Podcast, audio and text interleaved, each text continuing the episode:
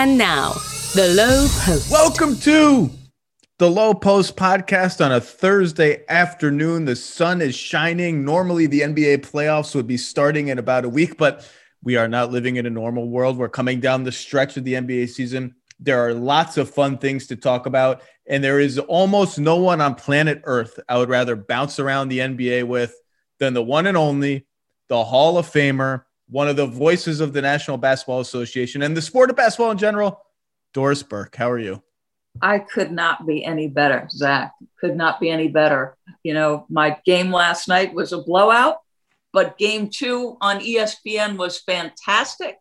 So I I am really really good. Thank you for asking. Yeah, you had you had Pels Nets yes. Uh, in Brooklyn, although you were not in Brooklyn. And boy, there, I, I was I, I was watching that game from behind by about 15 minutes because I had to put my daughter to bed and do some other things, and I kept waiting. Like, is he playing? Is it why he's still not in? When is he coming in? And I didn't have my phone next to me, so I didn't get all the Twitter updates. Like, were like were you were you sitting there like, can we get can the opening band get off the stage and like can can the can we start playing the hits? Well, first of all, and you know, you never kind of get the full story of how things transpire. We we spoke to Steve Nash. I don't know. I feel like in the 5 p.m. range for that 7:30 game. And Mark Jones, one of the first orders of business when you're sitting down with these coaches, even via Zoom, is you know they want to know the starters if they're willing to give them to you. And obviously, in this circumstance, Zach, it's it's going to be up in the air. We're assuming if Kevin's playing, he's starting. And Steve, I could swear, indicated that in fact Kevin would start. So when we get the lineup moments to air and he's not in it, we're scrambling. You know, I'm texting Aaron from the Nets, hey, what's going on there? and I said at one point in the first 10 minutes of the game, I'm like, folks, this is not a television ploy to generate ratings and keep you a captive audience. We really want to see Kevin Durant as much as you guys. At one point, I said, bring him out, bring him out. Like Mark Jones is like, T.I., bring it yeah, it was crazy. But here's the thing about Kevin Durant that's just, you know, the first shot's a, a off a pin down into his mid range, right about the elbow. And how easy does he make the game? Like it is beautiful to watch. And the one hiccup he had was turnovers. And that, if you remember, when he came out of the gates off the Achilles injury this year, I thought it was the last aspect of his game where his turnovers were a little bit high. He was bringing up the fact that his turnovers were high. Uh, but just how fabulous, man. The guy is so gifted. And uh, on a night where we didn't have James, it was just so good to see him again. I think it's fitting. I think the Nets should just do nothing normal the whole season. Just lean all the way in to this identity as team. I don't know, whatever you want to say like Kevin's coming back and then just builds suspense. He's on the bike. Where is he? Malika comes on and says he needed to get away from the bench to have more room to get warm. Like that's not a thing. He didn't have to, like, what, what does that even mean? No, it just um, so I thought he looked great, you know, and we've only seen glimpses. I mean, they've played 185 minutes together, the big three. And even last night, Harden doesn't play, which we'll get into. The MVP race takes another left turn.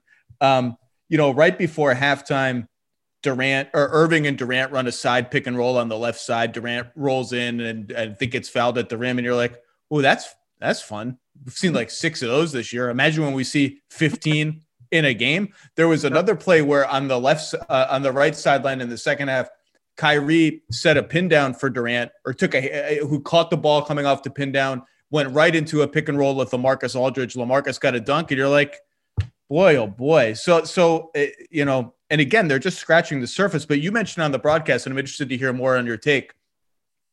Are you you compared them to the Clippers last year in terms of, you know, the stars had so little time together in the regular season because of load management and injury, and it seemed to catch up with them in the playoffs. I guess if we have to retroactively explain how a team could fall so badly on its face, we have to pin it on something. Are you worried? Do the Nets? Are you worried do, do they need 10 games, five games, no games? Like, how worried are you about it? Well, I just think that some level of time together, in particular in possession ball games, where you're trying to work out how the floor is going to look. Uh, you know, the sample size with Kyrie and James certainly impressive. Kevin Durant's the best fourth quarter scorer in the league, understanding that he just missed that long stretch. He's also one of the most efficient shooters in the fourth quarter. I believe he's 51%. I had that note on my cards for last night. Um, and James, and I also said this on the broadcast not only do you have three great players, but three players whose games are so adaptable and flexible that they can find success anywhere on the floor. So I, I, guess I don't know if if they need 10 games. I don't know that I could quantify what they need. I, I'm intrigued as much by other questions about the Nets as I am that particular question. And I would ask you something. Zach, before Lamarcus came, Nicholas Claxton was, you know, playing 19 minutes and I thought looked fantastic. He's shooting something like 60% off James Harden passes. Um, I just thought, you know, providing some things defensively with the length and the speed and all the things he gives you. And I asked Steve this and sort of got a roundabout answer in our coaches meeting. Is there a way you see the front court playing out in postseason? Is it strictly matchup dictated? Do you like Lamarcus's, you know, average shot distance versus what you see from DJ, who's now out of the rotation? Does Nicholas Claxton fall behind because you're trying to acclimate LA? Like, what is your take on all that you're seeing in the front court of Brooklyn? That was a lot to throw at you, but I want to know what you think. Well, it's interesting, you know, watching them last night without without Harden. Um, and with Durant playing limited minutes, Lamarcus got to be Lamarcus. It was last night was like it was like one of those things you can't you're probably not a pro wrestling person but like sometimes in pro wrestling all these stars will get together for these sequences where they all get to do their finishing moves and it's just like it's just a tribute for the fans like or an SNL where like a where someone a couple of the old veterans come and they do their old characters. It's like oh there's Lamarcus. Lamarcus is doing his Lamarcus. Hey Blake come in here Blake do a dunk. If there's Blake it was just like a greatest hits from like the last 10 years of the NBA look, the bottom line is when they're all three on the floor, and I think Joe Harris is ingredient number four in their best lineups, right? I mean, he's perfect for them. Um, and and that's you know the, the the lineup that is played the most together when all three stars are together are the three stars plus Joe plus Jeff Green. I think in that fifth spot, what they really need is three point shooting and or defense, which I think Claxton is clearly the best defensive option, followed by Green followed by a big gap to, to Blake and Lamarcus in whatever order you want to put them in. Three point shooting. I mean, if Lamarcus is going to shoot threes, Blake can shoot threes. I mean, it, when they're all together, I don't see Lamarcus on the left block, dribble, dribble, dribble, dribble being a thing. But I think it's going to be matchup based. And I think it's just going to depend, you know, ahead, behind, kind of stuff like that. But I, I think there absolutely has to be a place for Claxton because when you have that much offensive firepower and that much shooting, I just don't know how much more you actually need in terms of guys who want to go get buckets. And you need some of what Claxton brings. And Jeff Green has been what a career arc for Jeff Green. You know, he he was the guy who for years and years he's overpaid. His teams are always better when he's off the floor. And he's reinvented himself now as this sort of small ball center 4.5 role player capable and, and, ever since you know um, his run in Cleveland, I think he's proven a capable three point shooter. He's been fantastic for them. Look at look at last year in Houston, where earlier this uh, year uh, I wrote down a quote where he basically said, you know, again, Mike D'Antoni, his you know coaching magic of in, in, in you know giving these guys incredible confidence because Jeff's like. I feel like I played the best basketball of my life under under Mike D'Antoni, and so that is translating to his shooting here and also to his play at the four and the five. Uh, you know, and that's what's so fascinating to me is when when Kevin Durant left, he was getting minutes at the five, or if Jeff, whoever, whatever, he's in the front court in one of those two spots, and he's got to come back and be in a different spot. And his game is just so beautiful that it's it's easy for that to happen. Yeah, they're fascinating to me on any number of levels, and uh, you know. Well, can I can I expound on something you just said? Yeah. The where Durant plays is really interesting to me because one of my slight little worries with them loading up on all these big starry names, big men, mm-hmm. are are they trying to build a team where KD plays more at the three? Because for whatever reason, maybe he wants to play more at three. I mean, we've seen these guys like LeBron wants to be a three, even though he's he's a four. AD doesn't want to be the five, etc. Because right. I just think I, I'm I'm not sure that's how I would build this team is to play Kevin Durant more at the three with a bunch of traditional big men. But you saw last night. Last night I just chalk up to Harden's out. We haven't seen the real team, but you know there was that stretch, a very brief stretch earlier in the season when they brought Joe Harris off the bench, and I just. I, I just sort of that's a little nagging worry I have, and you nailed it on the broadcast last night. Now, when he finally when he when he started playing the three, you pointed it out right away, and he's when he finally started playing the four, you said, okay, now he's playing the four. yeah, and I just want to go back to something you said about Joe Harris because these are the guys that the great teams have. Um, and he fights incredibly hard. He's smart on the defensive end. He'll dig out an offensive rebound or a defensive rebound in traffic that you're thinking the last guy I think is coming out with that defensive rebound between those bodies is Joe Harris. I, I just love the guy's professionalism. Didn't blink when he doesn't start that game after starting whatever. Like there's just a level of professionalism, toughness, shot making. He's absurd. Like his catch and shoot percentages from three are absolutely absurd. So uh, yeah, and I, I don't know, Zach, uh, what to make of, of like. Here's what I wonder about this season in general is there a compounding nature to any of these injuries because of the schedule that's being faced? We're seeing it with the bad teams in terms of the blowouts, Zach. Uh, you saw New Orleans, you know, sort of, you know, back to back, fifth game in seven nights. They let go. They they clearly let go. Uh, and I know we're going to talk a little Clippers. The the the toe injury there's no time to heal. I was listening. I think Kevin O'Connor either wrote it or he said it on a podcast. He had done some digging into toe injuries that Paul George is facing. And the only thing that helps that is rest. Well, good luck in the COVID 19 2021 NBA season getting rest. Like, good luck with that. Well, you're seeing it where else you're seeing it is with the Spurs at the bottom of the West because the Spurs and the Grizzlies were the two teams who, because of the postponements, we're going to have absolutely loaded last halves of the season. And the Spurs have lost four in a row. They're now a game under 500, clinging to ninth. Conversely, the Grizzlies, I, I can't say. And by the way, the Spurs, I believe, have the hardest or the second hardest schedule left in the Western Conference. So the Spurs are in a lot of second hardest behind the Rockets. The Grizzlies, who have a relatively easy schedule rest of the way, you just can't say enough about them. They're they're still not healthy. They're still not whole. Jaren Jackson's injured. Justin Winslow, Justice Winslow is injured again. De'Anthony Melton's missed the last couple games. De'Anthony Melton, people need to watch De'Anthony Melton. He's just causing havoc everywhere he goes, and he's shooting like 42% from three. And the Grizz are three games over 500, solidly in eighth, half a game behind the Mavericks, or a game rather mm. behind the Mavericks in the loss column. Just a sensational job building a deep, versatile team. And one of the great pleasures of the league, DB, Jonas Valanciunas, excuse my language, is just going out there and beating the out of people every single night and proving, yeah, I have my defensive limitations. I'm a little slow on the pick and roll. I can't hedge out like this, but I will maul your ass down in the post yeah. and give, give you a 28 and 15 right in your freaking eye. And you're going to have to sit in a cold tub for an hour after the game. yeah, and I just kudos to Taylor Jenkins, who I remember when he got hired. Uh, you know, Woj and I were talking about him and how much respect there was across the league for for Taylor, how hard they play.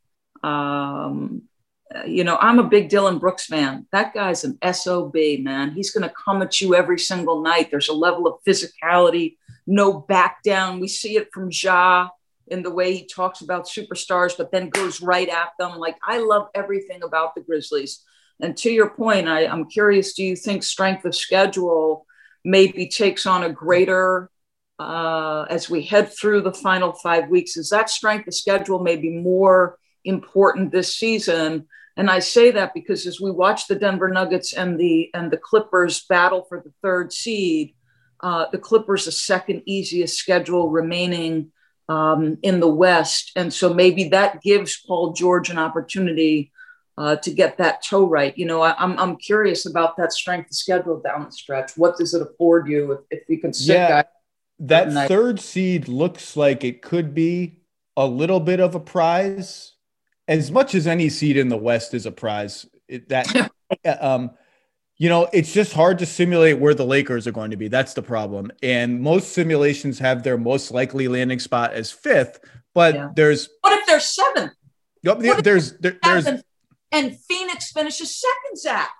That's your reward for Phoenix and Monty and the job you've done. Oh, by the way, you might play the Lakers, right?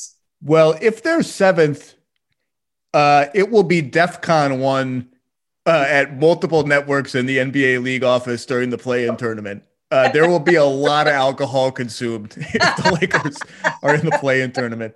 Um, it would, for me, it would be great theater. Um, but that that third seed, because in theory you could get Portland in round one, and Portland is like Portland's good. Norm Powell is an outstanding fit for them. He's given them exactly the sort of north-south lightning strike that they need.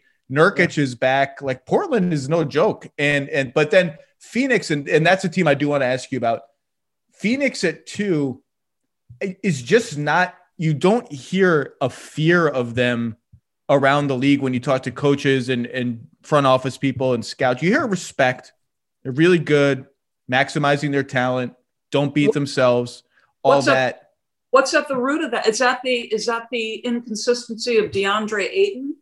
That that maybe is the piece that that doesn't strike fear into you the lack of playoff experience for he uh, and, and you know the young pieces. Obviously you, you saw chris paul and it was so fascinating to me last night.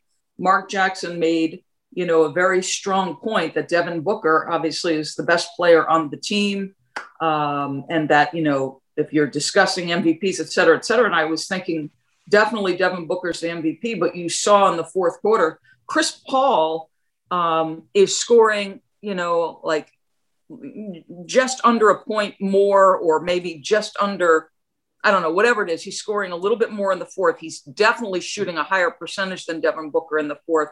Like the value of Chris Paul in negotiating that team through some tight games is undeniable, right? So, what's the skepticism there, uh, Zach? Well, Chris Chris Paul also feels real comfortable going at Rudy Gobert in the pick and roll, dating to uh, a Clippers Jazz, Rockets Jazz. You know, he in the playoffs, he has no no fear of that matchup. I don't know what it is. I think I mean they have the second best net rating in the league behind Utah. They have the second best record in the league behind Utah. They are two and zero oh against Utah. Um, and there were eight and eight, and so there's some crazy record since they were eight and eight. I think it's the relative lack of playoff experience for everybody but CP and Crowder. Um, and I, and I do think there's this there, there's this idea, and I've been guilty of it too. I said it about the Thunder last year that Chris Paul teams they just because he is so maniacal about winning every single possession in every single game and telling on people whose jerseys are untucked and all that that they don't have an extra gear for the playoffs that this is what they are they're not going to get any better than this. And maybe that's true of the Suns, maybe not. But the gear they're playing at right now is awesome. Like they, they are. If you ask me, will I pick them to win the? I, I, I, point blank. This is an interesting question. Would you say the Suns are more likely to lose in the first round or win the Western Conference? I would say they're more likely to lose in the first round, but I don't wouldn't be like shocked if they got out of the West. But I just think because you could get Dallas in seventh, Dallas is no joke. You could get the Lakers falling to seventh, and I, I, I think probably the truth is in between. Like they'll win a round and then it gets really hairy for them. But I, I don't. I I'm somewhere in the middle on Phoenix, and I, I can only you know in spitballing with people around the league. Those are the things I hear. You know, small guards, small guards. It's tough for small guards in the playoffs. Blah blah blah. But they're really really good.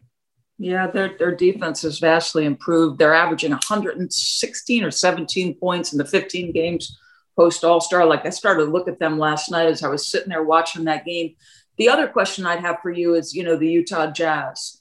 And it's funny, I, I always am in touch with David Locke, you know, the, the creator of that Locked On Network and, and jazz announcer. I always, and, and I'm spitballing things at him. And I, you know they're taking they're making 17 threes shooting 49% of their shots from three I guess the closest person they have to that guy would be Donovan Mitchell. Are in Rudy probably undersold as a piece of everything that happens with them on the offensive end as much as they are as he is on the defensive end. But let me ask you this. Like if you were to say same thing for them losing the first round or, or come out of the West, where are you falling? Can they beat teams in you know six you know three playoff rounds by outshooting them from three? Is it think, as simple as that? I think it's more likely they win the West and lose in the first round for sure, just because they're going to, barring, I mean, they have a, a, pretty easy schedule the rest of the way. So they should, despite now losing the tiebreaker with Phoenix, um, they should clinch the number one seed. They should get the number one seed and thus get a, a team that's not the Lakers or the Mavericks and whoever finishes eighth. You know, you you hear them. I even saw when Gonzaga lost the championship game. This is this is the Jazz. This is the college version of the Jazz. You know, they they finally played a real team who wasn't scared of them, and and the the cute fundamental stuff they did failed. And you've heard the same thing the Jazz compared to the 2015 Hawks that won 60 games and then you know struggled to beat the Wizards in right. the second round of the playoffs. Yeah. I think the Jazz are better than that Hawks team. I mean, the metrics say they're a blowaway better than that Hawks team. You know, so the the sites that the, the the projection systems that don't know really that don't care that the Jazz don't have quote unquote a guy like LeBron or Kawhi that just see the numbers. Those projection systems are like they're the overwhelming favorite to win the NBA championship. I don't agree with them, but that's how good their numbers are. I think I think they play that style so well that I haven't seen them yet really run into a defense that for 48 minutes or, or multiple games can take away their three pointers. They're still getting good looks. I, I, the question everyone has about them is number one, what are they going to do when people start switching everything in the playoffs? Now, the follow up to that is who in the West actually has the capability to do that? Right. The Nuggets have Jokic, he can't switch. The Mavs have Porzingis, he's not going to switch. The Blazers have big plotting centers, they can't switch. AD at center for the Lakers, that gets a little troublesome. The Clippers with Ibaka at center, or when they go Morris at center, gets a little troublesome. But I think you saw last night with Conley playing like this and right. Bogdanovic playing like this, yeah. they have a couple more answers to yeah. that than they used to. I agree. Mike Conley looks like the guy they thought they were getting. You know, how much of missing the first camp with them, not playing out of the gates, had an impact. I mean, he is a small guard, but he has been absolutely brilliant. And I've always loved, loved Bogdanovic's game. I, I just think he's smart, he's tough, he's competitive. He's he's just he's a shot maker. He's he's going to create. He'll leak out in transition. Like I love Bogdanovic's game. Um, I, I listen. It's this is this is a curiosity for me because um, wouldn't it be something else if there's so many like boy what would change in the nba if the jazz were to ever advance out of the west as currently constructed? Would we take that three point shooting number the almost 40% on 49% of your shots and now the threes go to you know an even more obscene level? Or you know as it relates to the MVP race? Are we are we going to see a center who, by his own definition, has to play patient because he's slow as hell? Could Nikola Jokic, a center that's slow and unathletic by his own words, playing in the Denver mar- market, win the MVP? Well, hey, Den- Denver may Denver may mess around and win the championship if they're yeah. not if they're not careful here. Right. Now I want to I want to get back to that. I want to get back to that. That's a good tease because I'm going to get back to that. I want to uh, get back to the wrestling. I am oh. not a fan. I'm not jumping off the top rope anytime soon. For the ones who get it done, Grainger offers high quality supplies and solutions for every industry, as well as access to product specialists who have the knowledge and experience to answer your toughest questions. Plus, their commitment to being your safety partner can help you keep your facility safe and your people safer. Call or click Grainger.com or just stop by. Spring is the best time to add new challenges to your training just in time for summer and warmer days. It's also the best time of the year to take a new look at your fitness routine, dial it up a notch, and continue powering on. Peloton's varying class lengths were designed with your personalized training in mind. Whether you'd like to add a 10 minute core session at the end of your strength class or take a 60 minute power zone ride to increase your endurance, Peloton classes help you focus on your needs and goals. They are also made to challenge you with a variety of classes like boot camps, boxing, okay, full body strength, marathon training, all created to grow your skills or push you to improve in what you already excel in. Peloton's expert coaches and nonstop vibes, hashtag vibes, will push you to new levels of strength and endurance, keeping you on your toes while giving you the professional coaching you need. With a wide variety of options, whether you prefer to run outdoors, row, or ride at home, or strength train at the gym, Peloton has something for you. Get your head start on summer with Peloton at onepeloton.com. That's onepeloton.com. Let me get back to the Nets, and then we're gonna get we're gonna get to MVP. Um, oh, uh, Utah, uh, Bogdanovic. Bogdanovic to me is such an interesting barometer for them. When he plays well, they're really really hard to beat. Now he's also the weakest defensive player in their starting lineup by a lot, and teams are going to pick on him in the playoffs. We've seen it in the regular season. He also sneakily DB was the most efficient post up player in the league last year, according to Second Spectrum. Now, not a huge sample, but a decent sample. Wow and is in the top 10 this year. And when you talk about exploiting switches and mismatches, that's a vehicle to do that. And I do think teams will switch even more against him. Like you saw last night, it was interesting. The Suns would switch Booker onto Gobert and and they would panic. Uh, we got to get Booker out of there. We got to scram him out of there. I actually would like, I don't think you need to panic. If you're going to throw the ball to Rudy Gobert, throw it to him. You know who is the least efficient post up player in the NBA this year by a lot? Rudy Gobert throw it to him. Now it's offensive rebounds I start to get worried about, but I I I would dare them to win that way rather than worry about Gobert against a guard. Um, right. Let's go back to the Nets for a second. Okay. Um, because I just want to make this clear. If it, and maybe you don't have to answer this question if you don't want, but the Nets, the Nets, if you if you ask me right now, pick a team to win the championship, I would pick the, the Brook, I would pick the Brooklyn Nets. So am I, and I couldn't believe I said it. This was before LeBron's injury uh, I can't remember what what what what interview I did this on. I really cannot remember, but somebody put me on the spot and said, "Who do you think is winning?" And I said, "I I cannot believe I'm not saying the Los Angeles Lakers, but I am picking the Brooklyn Nets, and that was pre-LeBron injury. So for what it's worth, I'm with you." Now I am curious. Before we move on, you were not in Brooklyn last night, and I think fans would be curious too. Um, how are you doing this? because I don't know that I'm talking like simple mechanics of it because you could hear on the broadcasts more some more than others. It, it, and this didn't happen with you and Mark, I don't think at all last night, but people talking over each other because you're not next to each other. You can't feel that rhythm of when is he done talking? Now it's my turn to talk and blah blah. Like, c- can you can you see your play by play person when you're when you're doing these broad? Like, how is this actually working? Yeah, I'm glad you asked that question. I'm going to preface my remarks by saying I'm thankful to have a job because the economic devastation and the loss of, of employment for so many Americans is real. This has been the most challenging professional year of my career on so many levels um, it, because of the, the home broadcast setup. Um, and that you just touched a nerve for me because one of the single things I hate as an announcer more than anything else is stepping on my partner. I can't stand it.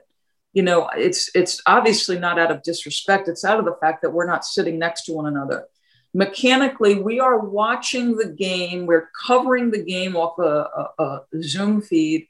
It's on a uh, one computer monitor. So I cannot if I were sitting next to Mark, I'm going to turn to him if he's speaking and I want to get in. I'm going to give him some physical sign, either by turning to him or by touching his arm or by just having my eyes on him to know that Mark is done or at the end of his thought before I open my mouth. And I did step on him. And it's happened on nights, and it's really, I hate it. It's the thing I dislike the most. The other part of that is Kevin Durant was the story of last night. And because we're taking what is called a world feed, we're basically using some of the home broadcast camera. We're not in control of everything. And so, you know, I can't see everything. you know, Jeff Van Gundy sees the game at a different level than I do. He, he sees all five guys from each team through an entire 24 second possession. I'm in the talkback asking my producer to show me that in an isolation monitor where only I can see it so that I can be certain my eyes were correct. I just don't process it as fast as, you know, I've never pretended to have coached or played in the NBA. That's not how I do my job. Zach, the number of cues I pick up on by being in the arena, by watching the interaction amongst teammates between staffs, the, the casual conversations that you have, the ability to look a player eye to eye and say hello. If you've said something objectionable, that they have an opportunity to see you and say something to you.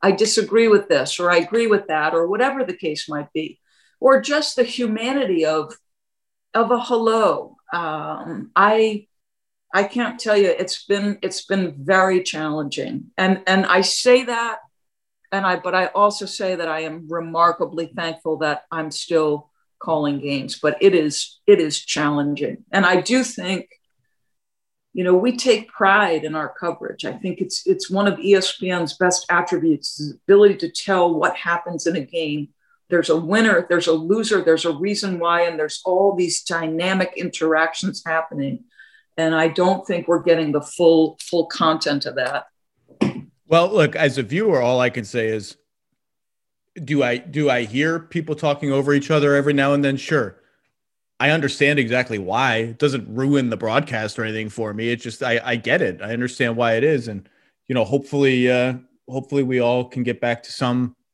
normalcy. Although I feel like I I, I don't know how I, I'm gonna have to like retrain I forgot how to travel. Like I don't know how to do it anymore. It used to be like because you you you have this part of your brain that's like, okay, the Uber comes at this point. I need to get to the gate by this point. On the plane, I'm gonna write this. I like this hotel. I know how to get my coffee here. I, I I become stupid now. I don't know how to do it anymore. I have to train myself again.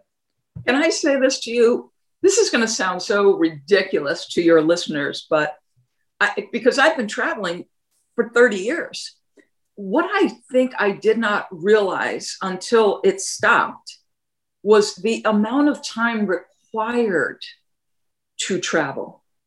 The, the act of preparing your suitcase, getting yourself to the airport, waiting the 60 to 90 minutes to, you know, get to your plane, reversing that process on the opposite side and then coming home.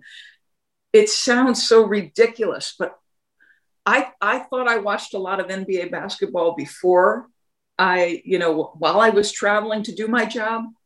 It's obscene the amount of basketball I can watch because I'm not traveling. I'm, I feel like the next time I go to California, I'm going to feel like I've traveled to China. My body is going to be three hours. What's happened to us? Um, I, let's go back to basketball. The one yeah. thing I forgot to mention about Utah everyone's going to focus on the offense in the playoffs. And, and yes, the Jazz have had some playoff series where they shot poorly from three, and it's like, well, does this offense work? I'm actually almost as interested in the defense, and everyone's going to think that's about Gobert and can he adjust to you know spread offenses in the playoffs or whatever. And to some degree, it is. But I, I to me, their lack of a bigger wing stopper is still if there's an Achilles heel on their team, it's that there's just too much asked of Royce O'Neale. And if they run into the wrong team at the wrong time, I just don't know that they really have a real baked in answer to that problem. That's a great point because I think Royce is exceptional, obviously, on the defensive end. And nightly, he is not only willing, but seems to relish absorbing that assignment. I don't, I can't off the top of my head recall, what is he, six, six, six, seven, whatever he is you make a great point uh, because I do think there are bigger challenges there uh, in terms of bodies. So that's that's a great question. Six and, know, four, DB six four. Oh my God, six four. See, like he's so good defensively. I just said six six, but that's a great point. It's it's uh, it's well taken. Yes, hundred percent. Let's talk about the MVP because you mentioned the uh, the center who's now a little more athletic than he gives himself credit for because yeah. He got serious about his body. He dunks yeah. now. He's faster now. I, I think we're heading. Uh, Harden is now hurt and Durant is back. And Durant's return was always going to chip away at Harden's MVP case. Uh, let me ask you this: You have a vote, right? Yes, I do. What do you how are how are you mentally handling the how how how are you evaluating the Houston part of James Harden's season? Like I, I went on some I went on Justin Termine's radio show this week with him and Eddie Johnson. I love Eddie Johnson. I could listen to Eddie Johnson talk about making tofu or something. He's so entertaining. Um, and Termine said, I wouldn't even put James Harden on my ballot period. Wow. And I said, I think that's I think that's a little much. But where where how are you because dealing with was that? So offended by his exodus from Houston. Yeah, you can't just you can't do that and even be in the discussion. Now I would he'd be on my ballot for sure, but I it is something that I've tried to reckon with. I'm the same. Uh, I am 100% the same, but I have him on my ballot, Zach. I, I just I think the numbers are indisputable. His effect on that team, the adaptability of his game. He's averaging what 25 uh, almost nine and 11. Like my eyes are telling me I'm watching an MVP, but the injury and the return of Kevin Durant will ab- absolutely skew that. Embiid's injury is going to impact it. Embiid has played 33 games. Joker has played 51 games. Um, their PERs 31.2 to 31.4. You know, uh, Nikola is taking a career high 18 shots. And I want to say, Amen. I would love to see you get 20 shots. Um, I just think he's been absolutely unguardable. You, you know, patient, yes. Uh, you know, counter, yes. The Sombor shuffle, yes.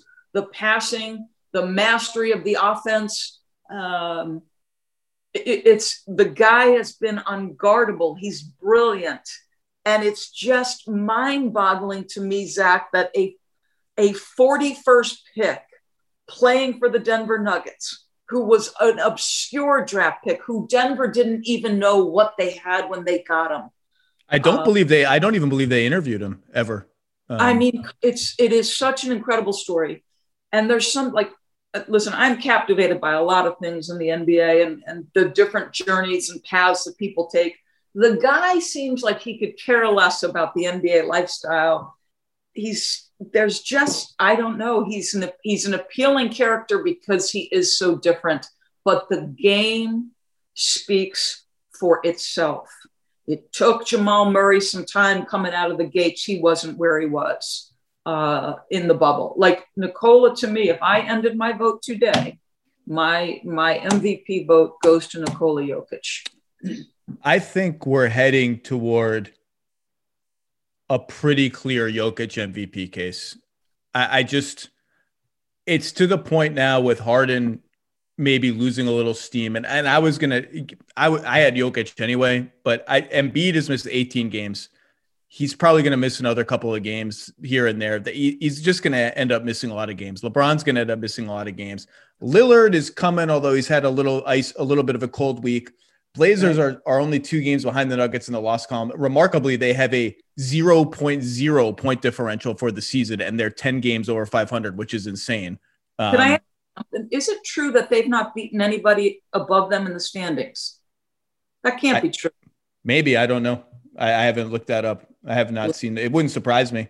Uh, I don't think that would necessarily be. I mean, I can look up their record above 500 against teams over above 500 in a second, but no. But um, I Lillard, Lillard is is I mean, has to be there.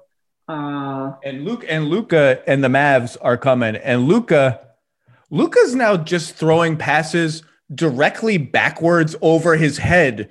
What, like once again, like what that what what where is that coming from all of a sudden? Every game he throws, he he is the I'm not sure I've ever seen a player as good as him at getting cornered under the rim to the point that you're almost literally invisible to television viewers because you are so swarmed by other large human beings and yet still being in a position of strength because you see everything. You're big enough and long enough to make every pass even if you have to stick your arm out of bounds and whip it to the corner. Or you have such pivoty genius footwork that you're two little steps away from being in wide open space. I just it's uncanny what he's doing. And there, I mean, that loss against Houston last night could come back to haunt them a little bit because it was a game they should have won. They've been hot. They had Porzingis. And to me, the biggest subplot left, or one of the bigger subplots left linked to the Lakers subplot is can the Mavs play their way out of seventh because they have the easiest schedule in the West the rest of the way there, and they're playing well, and Luka is playing fantastically. I think it's not going to be enough to win the MVP, but he's playing fantastically. You know, Luka, it's like if the guy gets into the paint, which happens all the time, and he's in a jump stop situation, your job has just begun as a defensive player. You think, okay, I've got him to stop in the paint. Now I've just got to stay in front and keep, you know, make him shoot over the top. But his footwork, creativity, it's like your job has just begun when he's got two feet in the paint and maybe he doesn't have a live dribble left. Like still, you're still in jail. Um, what's what's striking to me is how poorly they shot it out of the gates, and now you can look across their roster and see that everybody is now making those shots off of his passes. And you know, we've pestered Rick Carlisle for two years uh, about about the percentage from three point territory for Luka. And he's like, and this is, I know, a pet peeve of Mike Breen's, and I saw it twice last night, once in my game and once in the game after me. Guys don't even try to get a shot up. If there's like, you know, you could have 1.8 seconds on the catch in the backcourt. Normally you see that he guys just refuse to do it. Where Rick is like, I don't care what the percentages tell you. I'm saying to you, this guy is not a good shooter. He's a great shooter. And he, his percentages are a reflection of this guy never gives up. He's never going to eat a turnover. He's never not going to make a heave. Um, and his step back, like the step backs, you know he's going left. You know it's going to go in, and it's especially going to go in in the tough moment. The guy is so special. Like, uh, how old is he now? 22, Zach? I think so, yeah. 22 years of age. It's really, it's something else. Listen, I'm going to tell you this out of the gates. I, I would tell you that Embiid was my front runner for MVP. Uh, that's how impactful he has been on both ends of the floor. But I have now Jokic up above. I mean, the 51 games to 33. It's really been the story of Joel's career is his health.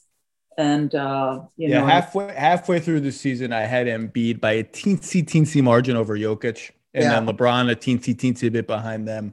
Yeah. And I, by the way, you, you can make the argument for LeBron. I mean, now it's going to be hard with the missed games. If you just want to say LeBron's the best player is the MVP, like I don't really have a big counter argument to that. Yeah, but I this, think, this is important, Zach like and i say this every year. I'm glad they make our votes public. None of us is uh, immune from making mistakes or or being having our judgment colored. This stuff keeps me up. Like this is their legacy. This is money on the table. I you know i take it serious. It doesn't mean i'm right you know or that we make the perfect selections. And i've heard you i have heard you on your podcast with other people talk about things that go into people's voting like getting this vote is important. You got to take it serious. And I think it's important. I mean, I, I not everyone has the space or whatever to write a column or do a podcast outlining your choices. I think for me, because you can make your choice, right? You can fill out your ballot and very few people are actually going to look at the NBA press release and go on to NBA.com and look at the teensy, teensy, tiny font in your row and see who you voted for. So you can do your votes and if you never mention them or who you voted for, you can sort of escape the scrutiny that comes with voting and having everyone in the league mad at you for various reasons for a week straight. Right. I think it's important for everyone to be mad at me, and I think it's important for people to know. I don't. I don't want to hide who I vote for, even though it's just going to be people being angry at me. But I think we're heading toward a clear Jokic win. He's averaging 26, 11, and 9 on 57% shooting 42% from three, 61% from two. Denver is now number two in offense, which would coincidentally be the second most efficient offense, I guess, in the history of the NBA. They're averaging 117 points per 100 possessions. When Jokic and Murray on the floor are on the floor together, they are scoring 123 points per 100 possessions, which is basically like we're kind of breaking basketball at, at yeah. that point. I, I just think you can tell me about his defensive limitations. There's a lot of merit to that. I think they're exaggerating a little bit. I just think he's going to be the clear MVP, and uh, particularly if they can get the third, but even if they're fourth with a really strong fourth and a record that's about the same as the Clippers, I, I, I think that he's just going to have a pretty open and shut case. The 57%, 42% from three, as you said, he's 86% from the free throw line, and you can hear it now from Mike Malone uh, the lack of respect in terms of free throw attempts. He's making. Well, they're mad. I can tell you, it's not that that whole organization is mad right now. He's on, he's under he's under five free throws per game, four point seven. He's making four of them. Uh, yeah, Yeah. Yeah. I mean, how about that Sombor shuffle shot with Mason Plumlee dra- draped all over him? I'm watching the arc of that shot and I'm just thinking to myself, there's no way that damn thing is going in. And it is nothing but well, net. his his crunch time numbers are really good. Um, and and I've I've said many times he in he's his own player. Dirk's his own player. He's the successor to Dirk, just in that he's the rare big man who can be the number one option in crunch time, and you know you're getting a good shot. I can't tell you how many times I've this season, last season, I've talked to people the day after they've played the Nuggets, the front office people, coaches, and I hear the same line, and they're always like, "Hey, did, did, did you see that bullshit Jokic threw up there at the end of the game and then it went?" And I'm like, "Yeah, because that's what he does. He throws up that bullshit and it goes in. Look at his shot in Game Seven against the Jazz last year. He's like leaning back, like he's sitting in a recliner." Over his head, barely jumping one hand. It goes in. That's what he does. I think he's going to win the MVP, and I think he's going to deserve it. And that's it. The NFL schedule drops this week, and you can be there to catch all the action live and in person with Vivid Seats. Experience every touchdown, every tackle, every eye popping play of your favorite team. And to kick it off, Vivid Seats, the official ticketing partner of ESPN, is offering you $20 off your first $200 ticket purchase with code LOWE. That's code LOWE, L O W E, my last name, the name of this podcast. Download the app or visit vividseats.com today. Vivid Seats, experience it live. Passion, drive, and patience. The formula for winning championships is also what keeps your ride or die alive. eBay Motors has everything you need to maintain your vehicle and level it up to peak performance. Superchargers, roof racks, exhaust kits, LED headlights, and more. Whether into speed, power, or style, eBay Motors has you covered. With over 122 million parts for your number one ride or die, you'll always find exactly what you're looking for. And with eBay Guaranteed Fit, your part is guaranteed to fit your ride every time or your money back. Because with eBay Motors, you're burning rubber, not cash. With all the parts you need at the prices you want, it's easy to make your car the MVP and bring home huge wins. Keep your ride or die alive at ebaymotors.com. Eligible items only, exclusions apply. Who in the East, who in the middle of the East is interesting to you? Like Atlanta, Miami, Boston, do any of these teams have a, a, sort of i mean they're all around 500 interestingly in the east there is now again a big gap between the bulls in 10th and the raptors in 11th and if the raptors can't get healthy and moving we may have our 10 teams and it's just a matter of who's 7 to 10 who's in the play in but do any of those teams in the east we have such a bifurcation between the top three and everybody else. Is there anyone down there that's interesting to you?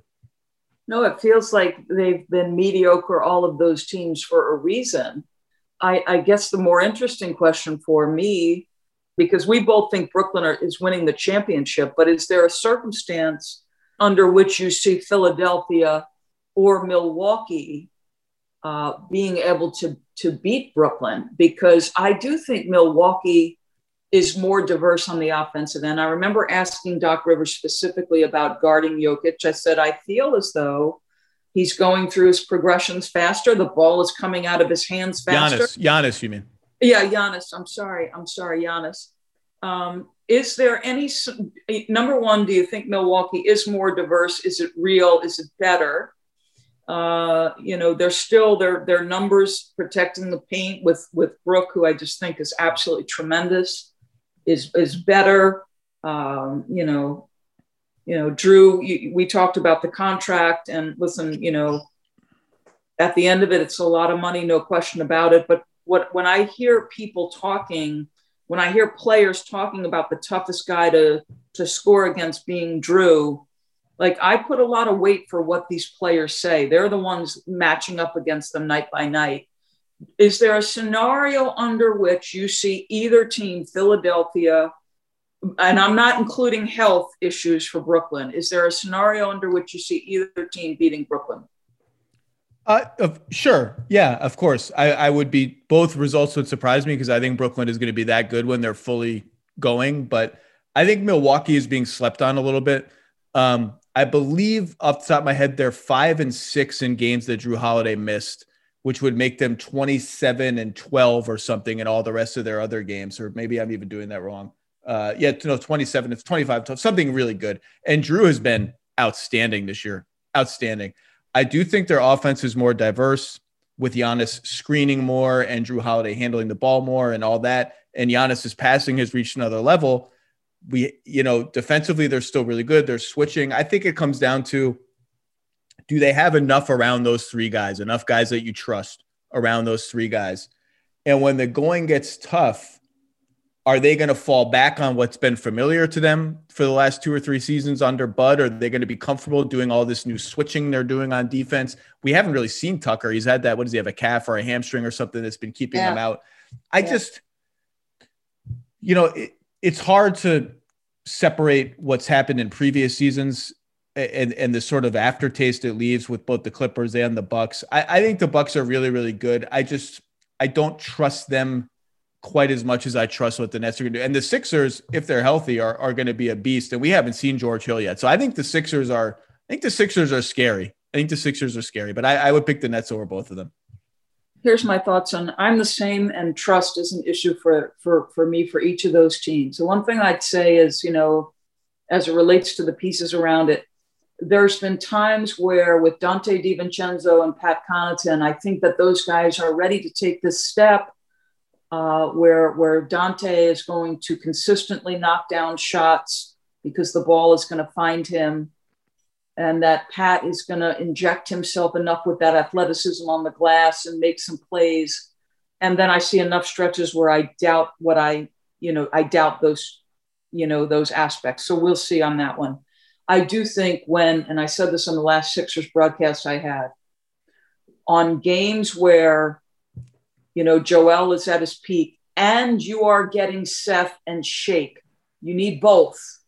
When Seth and Shake are both knocking down shots, I feel like they're at a different level. And that's when I think they're at their most scary. If the other guys are their givens, if Embiid is dominating, if Tobias is catching and going, if Tobias is catching and shooting, um, you know, if Ben's being a menace and, and, and putting them one through five or one through four, whatever, um, I do. I feel like the Sixers are more scary than Milwaukee, but it's hard to doubt some of the things I've seen from Giannis and their progressions.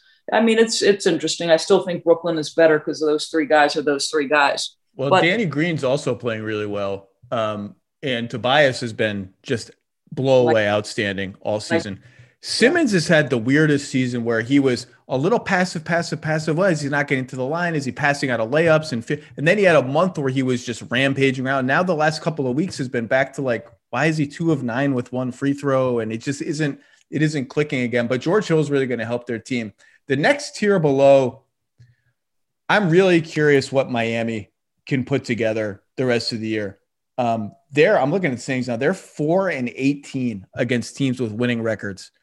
Um, and I feel like the whole year they've kind of been searching for Jae Crowder. They've missed Jae Crowder, just that piece that locks together their starting five with enough size and enough shooting and enough secondary playmaking. Mo Harkless just didn't happen. Now the Olynyk is too big and slow. They don't really want to play with Bam and Olynyk like that. Now they're trying Ariza, who just he didn't play for a year. He's 36 years old.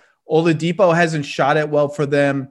It it just feels like they're still kind of searching around. And we all want to think Miami because of what happened last year has this run in them, and they have they have the talent for it. It just and and they're playing this like blitzing helter skelter defense the last couple of months. It looks like you have to expect Chris Bosh to be out there and Dwyane Wade to block a shot at the rim or something. It it just feels like they're searching, and I I love the talent. I, I, Jimmy Bam are amazing. Duncan Robinson has had, I think, a better season than people realize because I don't. I, he became weirdly sort of radioactive and, or as a target for ire among fans. Herro's been up and down. I, it just feels like they're fighting it, and I don't know if they're going to find their like cl- get in that phase where they're clicking like they were last year. When a year has been that hard from the outset for a variety of reasons, but when the year has been that hard, when do you magically, like even a year ago, think about it. I had them in a January, early January game, and then the injuries set in last year. And when I revisited them, and then we get them through the bubble, it was something Erik Spoelstra and I were talking about. He said, "Doris, we were on the we were on the brink of this run in January, and then injuries set in for us. So you had seen signs a year ago and and I say you, meaning the staff saw mm-hmm. something. They saw that run coming before the injury set in, and so they just got back to those that run that they felt like they were launched for. It feels to me like everything has been hard for Miami. Um, and isn't the Jae Crowder piece now in Phoenix? And I used to laugh at some of the threes Jay Crowder would take in Boston but inevitably the threes would be going in. I'm like, I don't think this guy is as good a shooter to take that shot in that moment. But there's this intrepid spirit about him. There's a level of physicality um, that he brings, all, all the things he can do on the defensive end. And this is what I'm saying to you. And I made this point about somebody earlier in the podcast. I, mean, I think it was Joe Harris. Like sometimes it's those intriguing pieces around the stars. Kentavious Caldwell Pope, what he did last year for the Lakers, like there's always one of those guys in these in these teams that surprise. So anyway. the other one is Boston. Like what you just said about it, just feels so hard. They're hard. the they're the team I like on the surface. They should be a team that has a run in them because Walker, Smart, Tatum, Brown are all healthy. Although you know they, it seems like one of them is held out of every game for some reason. Fournier is more impactful for them than he is as an individual player because they were just giving so many minutes to guys who on offense all they could do is stand there and wait to shoot threes and not shoot them particularly well. Just another guy who can do something and shoot really well is going to be exponentially important to boston.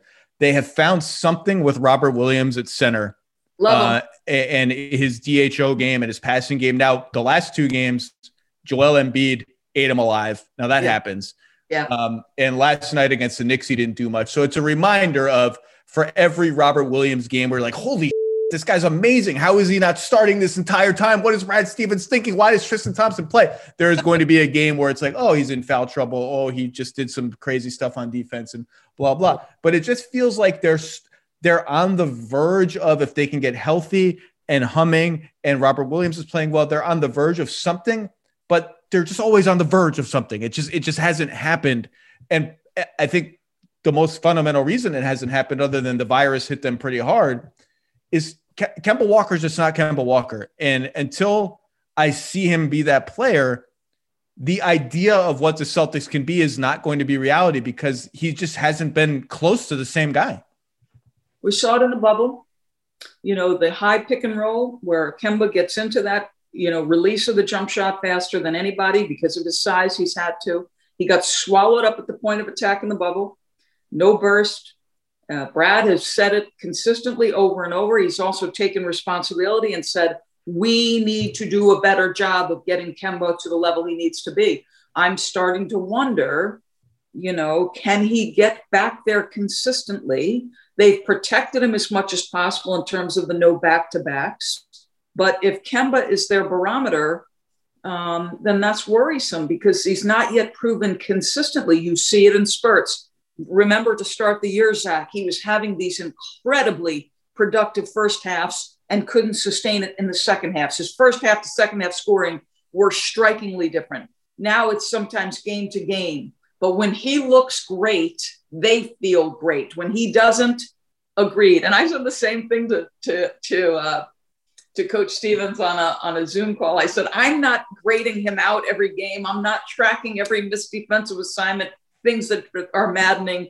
And listen, like Joel Embiid is going to, he's going to torch a young man like that. You got to play Embiid like 15, 20 times to get any sense of what's coming at you and where it's coming at you from. And uh, still on pace, still on pace, by the way, Joel Embiid to break Wilt Chamberlain's record for most free throws per 36 minutes in a season. He's averaging 13 free throws per 36 minutes. When you're breaking a Wilt Chamberlain record, most free throw attempts, when you're breaking a Wilt Chamberlain record, that's a big deal. That's a big, big deal.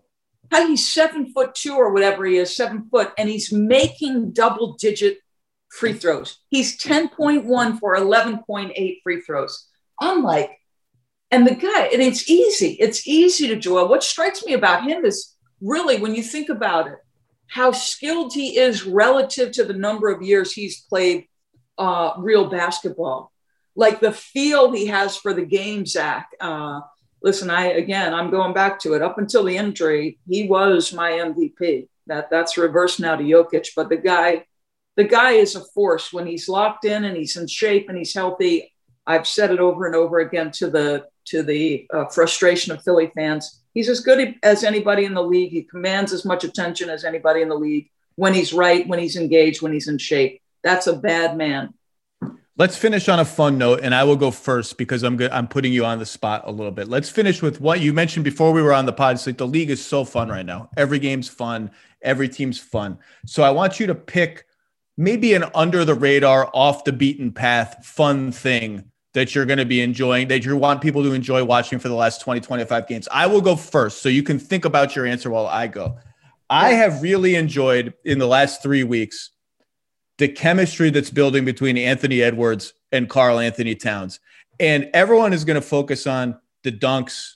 Karl uh, Anthony Edwards just is going to dunk people into oblivion. Towns is going to shoot a lot of threes, and and then but but I'm more focused on when they run pick and roll together, when they run two man game together. You can see them developing a little bit of a rhythm, like like Edwards will will will go around a pick, give it back to Towns, come back and get the ball or cut to the rim on a give and go. Towns will flip screens back for like they're developing the kind of two man chemistry. And considering how inexperienced Edwards is, how he got no summer league, all of that, their chemistry is accelerating at a rate that frankly I didn't expect. And and we and the analysis of Edwards is all tended to focus on how often does he drive, how many bad pull up twos does he take, how how bad is his defense, is he falling asleep, all that. I just just focusing on that two man game the development of that two man game and how Edwards is learning to use Towns to get better shots for himself, how Towns is learning to create for Edwards, how Towns, they can even run a reverse pick and roll together with Towns dribbling. Just that two man game. Forget all the noise in Minnesota, the messy coaching change, all the losses, the fact that they haven't made the playoffs more than once since Kevin Garnett left, all that stuff that right there, forget the pick that they owe to the Warriors and that D'Angelo Russell hasn't been very good, although he's back. That's exciting. Forget Malik Beasley got suspended. Now he's injured. Just that two man game. I can close my eyes as a Timberwolves fan, cross my fingers, cross my toes, and say, that's a roadmap somewhere as long as the roadmap is we're traveling fast enough on the roadmap that Karl-Anthony Towns is like isn't like I need to get on another roadmap somewhere else. That's a roadmap, maybe possibly somewhere. So that's my thing. Well, I mean, then I'm gonna just uh I don't know that it's anything that deep. I'm gonna focus more on the New York Knicks. Yes. All right. Just because, you know, I'm a New York, New Jersey kid. And so uh, I sort of like the audacity I see from Quickley. Uh, I am enjoying watching Barrett under the tutelage of Tom Thibodeau. Six uh, from six, six of six from three last night. RJ Barrett have a game. Yeah, so the guy who you know go go back to his very first summer league game, and I remember talking to Seth Greenberg about this, and Seth is like, the lack of a jump shot for RJ is real. It's a problem. And uh, so I just, I will be uh, watching the New York Knicks and where they're positioned at the end. Uh, and the fact that they're going to be in this, you know, even if they're in the seven to 10 slot, which is likely, um, I've, I've said it over and over. I'm probably dead wrong. I speak from somebody who grew up watching the team. I feel like the NBA is better when the New York Knicks are in postseason basketball. So I'm watching the New York Knicks. So, Doris, let me piggyback on that briefly. All right. They are 25 and 27. So they've slumped now to a couple games below 500. Yeah. Yeah. Randle's in a little bit of a jump shooting slump. Yes, he Quick, is. Quickley's losing minutes and is, is yes, in a slump. He yes, he is. Even so, they are four games up in the loss column on the Raptors. That's the difference between eight and 11, wow. which would just make you think they should be in the play in tournament. The Knicks should be in. and that would be an incredible victory for the Knicks to get in the play-in tournament. They they have the hardest schedule left in the Eastern Conference, yeah. so that makes me a little nervous. But I will give them a ton of credit. Their defense has held up. Oh, it has. It I has. thought their defense was going to fall for. It's fallen a little bit because they were opponents were shooting such a ridiculously bad percentage from three. It was going to regress, but even so, they haven't fallen off much because they play hard every night. They nail their rotations every night. They are really a pretty airtight defensive team. Mitchell Robinson's hurt and it hasn't really impacted them all that much. their defense travels from game to game. They don't make a lot of mistakes. They are in your face on every shot.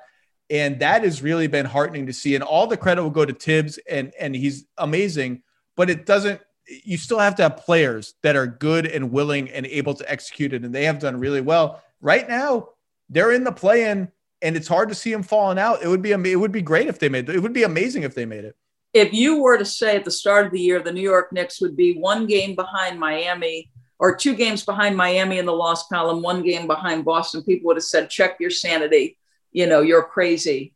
Uh, so, and I, this is so many nights I watch the Knicks, and all I can think is just give give me two knockdown shooters, and boy, things might look a little bit different. But uh, yeah, listen, uh, that's that's an intriguing storyline to me.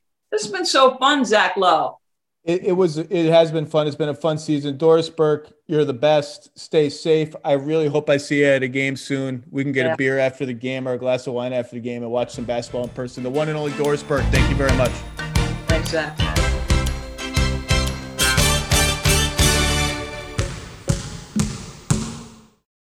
Without the ones like you who work tirelessly to keep things running, everything would suddenly stop.